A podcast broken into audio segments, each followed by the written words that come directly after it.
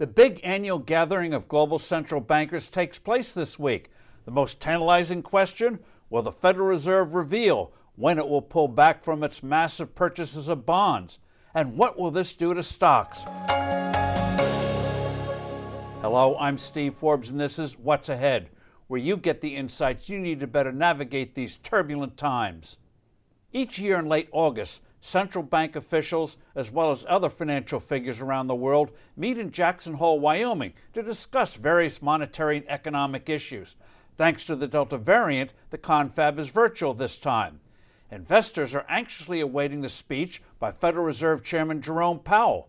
What are Fed plans for cutting back its massive monthly purchases of Treasury bonds and mortgage backed securities? Investors fear a sharp cutback will send up interest rates and whack stock prices. Back in 2013, the mere mention by the Fed that it would reduce a previous big bond buying program sent stocks into a swoon. The reaction was dubbed the taper tantrum. But here are the two major takeaways for investors. First, the tapering has already started, only it's being done surreptitiously.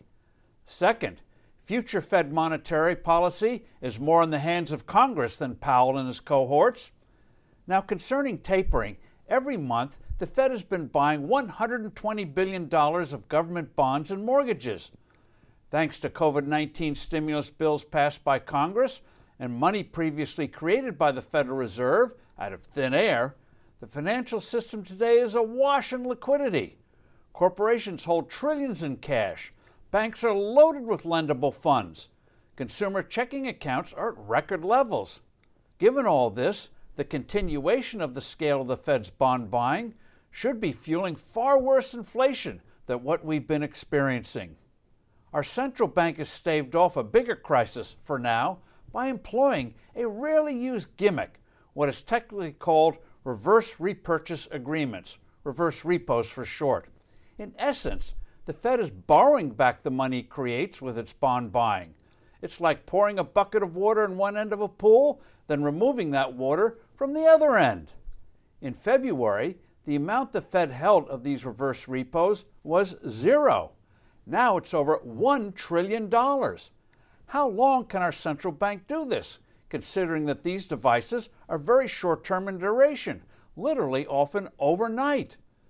This gets to the fact that the Fed will not be in control of its destiny if Congress passes President Biden's humongous spending bills. The central bank will face irresistible pressure to buy bonds to help finance this extravagance.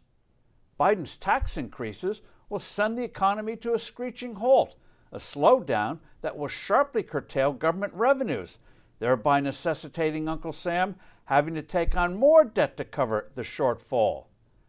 The fate of stocks is in the hands of Congress, which should give investors pause.